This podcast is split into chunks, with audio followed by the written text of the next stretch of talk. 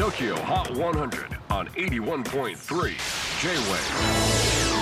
クリス・ベプラーです。 J-WAVE ポッドキャスティング TOKYO HOT 100、ここでは今週チャートにしている曲の中からおすすめの1曲をチェックしていきます。今日ピックアップするのは31位に初登場 boygenius not strong enough、この boygenius ですがボーイという割にはジュリアン・ベイカー、フィービー・ブリジャーズ、そしてルーシー・ダッカスという3人の女性シンガーソングライターによるトリオです。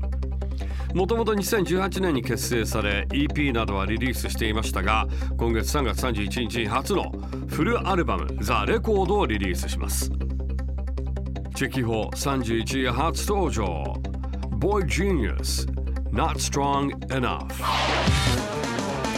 J-WAVE PODCASTING TOKYO HOT 100。